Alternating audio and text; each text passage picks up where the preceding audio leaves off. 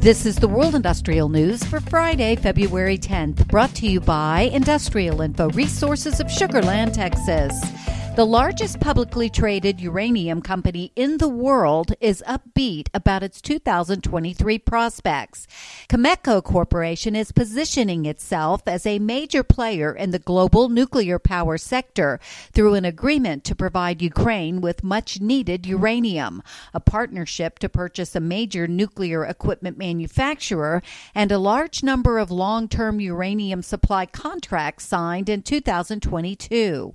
Industrial Info is tracking more than $750 million worth of active projects from Cameco, nearly 80% of which is attributed to a trio of uranium mining projects in Saskatchewan. Duke Energy Corporation has increased its five year capital plan to $65 billion as part of its low carbon energy transition, company executives said on Thursday. The capital plan, covering 2023 to 2027, is $2 billion more than the previous capital plan for 2022 to 2026. ExxonMobil Corporation has signed a long term deal to purchase liquefied natural gas from Mexico's west coast for Exxon's Asian markets.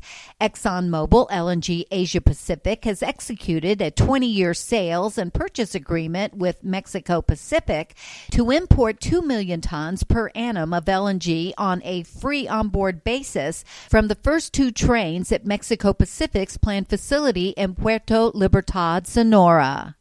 And China National Petroleum Corporation is planning to expand paraffin production at its Fushun refinery in the Liaoning province.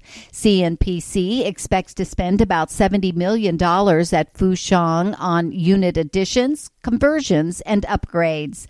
For details on these and other breaking news, read the full stories at www.industrialinfo.com.